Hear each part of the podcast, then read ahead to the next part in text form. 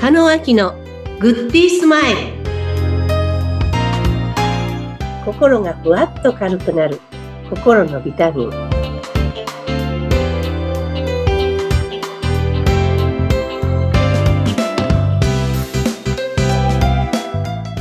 皆さんこんにちは加野明ですインタビュアーを務めさせていただきます。ズッピーこと、ズシヒデツグです。え、加納さん、今週もよろしくお願いいたします。。はいいよろしくお願いいたしますあのー、加納さん、いろいろとお忙しくされてらっしゃいますね。うんたまたまね先週はちょっと大きな行事があったんで動いてましたあ、そうなんですね。あの SNS なんかを見ても、いろいろと、こう、いろんなとこに行ってやってますよっていうね、 情報を拝見してますけども、はい、何よりでございます。ははいい。、ありがとうございますはい。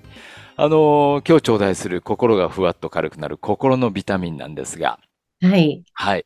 もうあの、加納さんからすでにね、テーマを頂戴しておりまして、はい今日はあの、自分を好きになろうと、うんこういったテーマでお話しいただきたいなと思っております。はい今日もよろしくお願いします、よろしくお願いします。はい。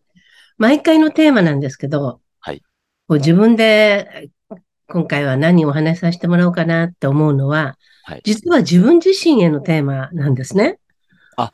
設定されているテーマ自身が、はい。はい自分が日々感じてること。はい。で、それが出てくるまでちょっと時間かかるんですけども、日々いろんなことってありますよね。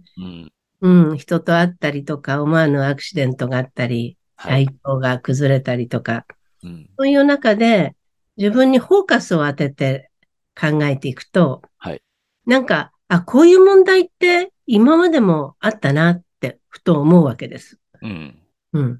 で、今日は自分を好きになろうというテーマでお話ししたいんですが、はい。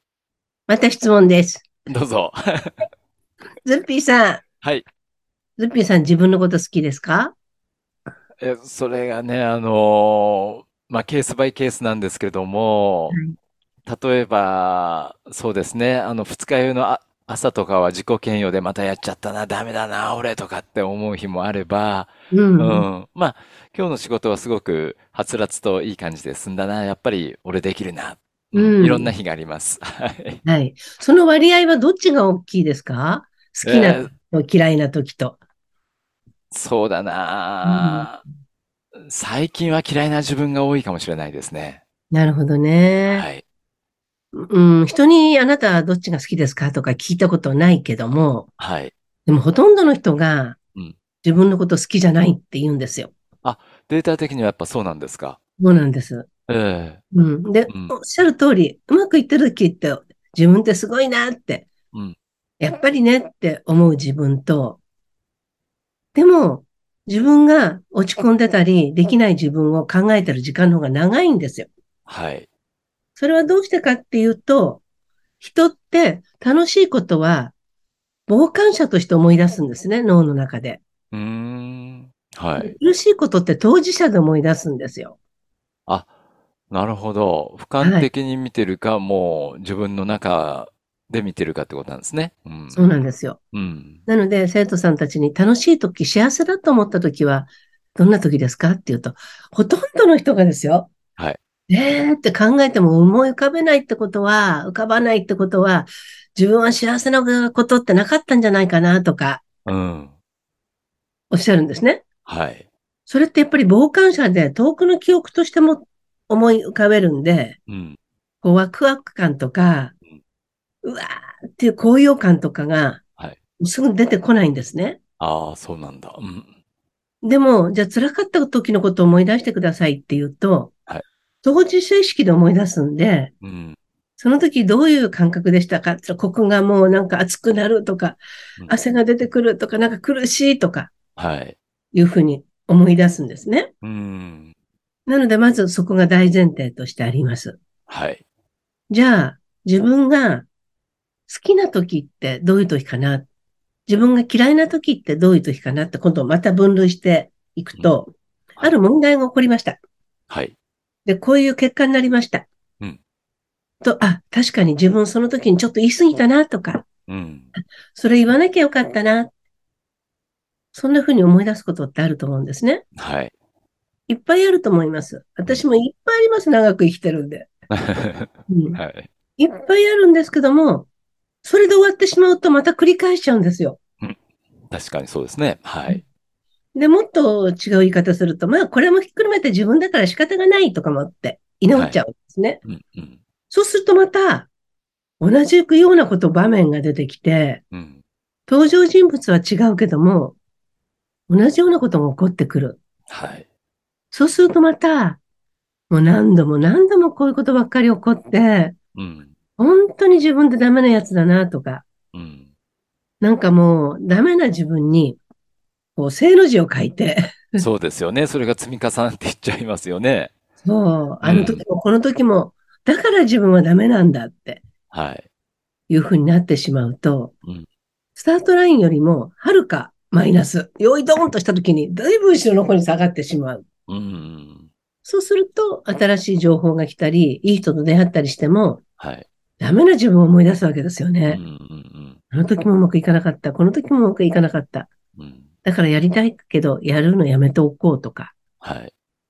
なので、そういう場面が起きた時には立ち止まってほしいんですね。うん、何が悪かったのか。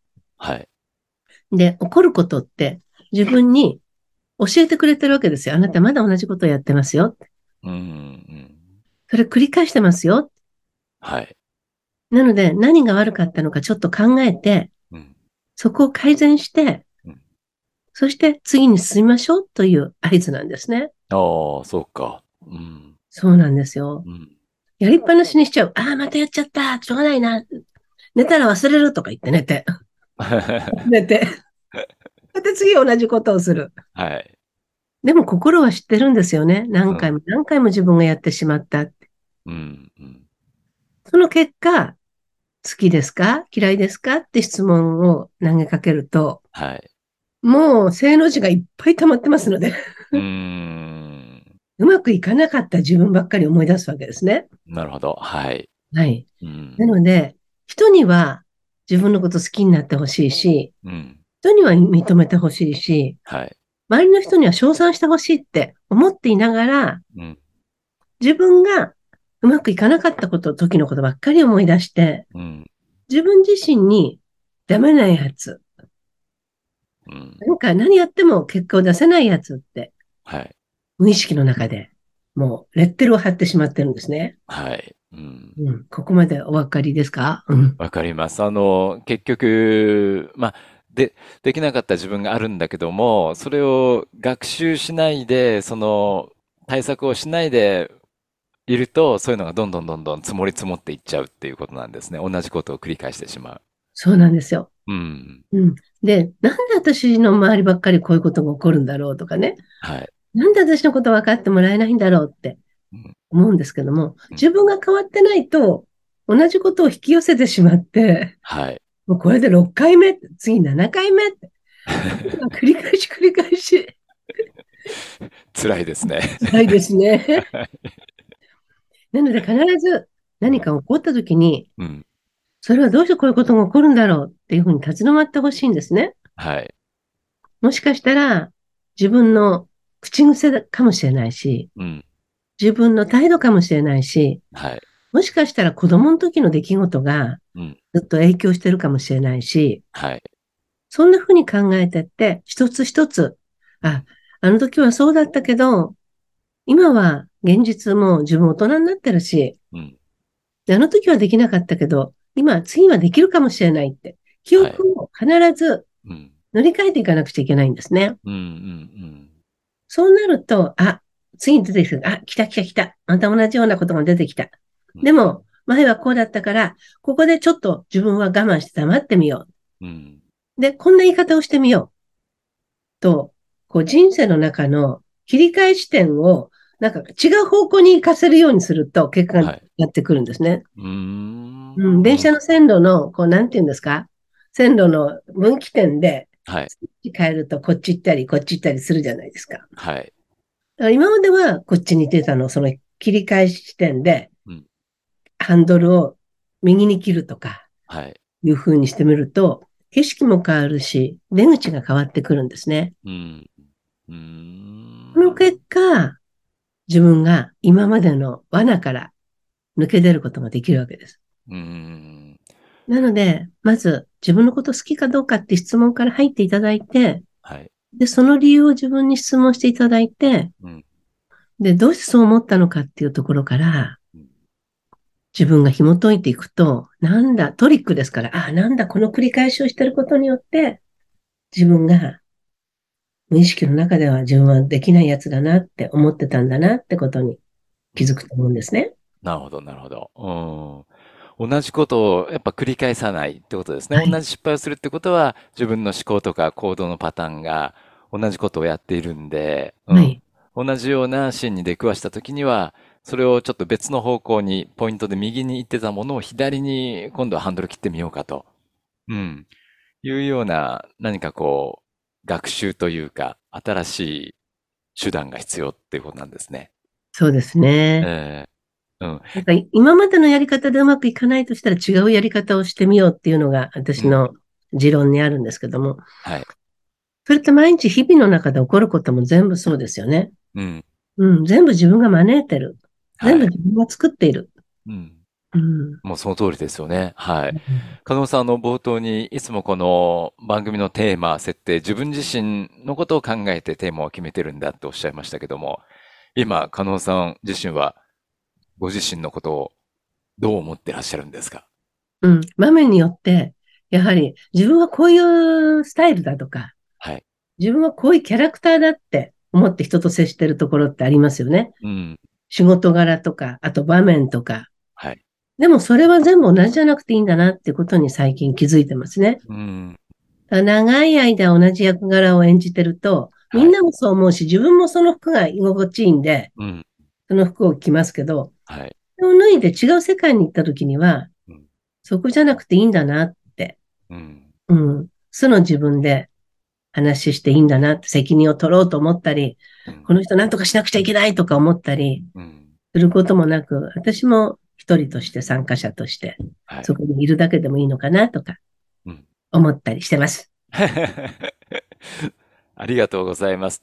はいあの、今回のテーマはね、自分を好きになろうということで、まあ、いろいろと失敗とか嫌な体験繰り返してるんであれば、そこからちょっと学習して、今までの思考と行動と違う方向をちょっと選んで修正していってみようという、まあ、そんな感じでよ、よろしいですかね。はい。バッチリです。 わかり ましたありがとうございます。 いろいろと皆さんもね、えービタミン剤の一つとして、えー記憶していただきたいなと思います。はい。加納さん、今週もありがとうございました。また来週もよろしくお願いいたします。ありがとうございました。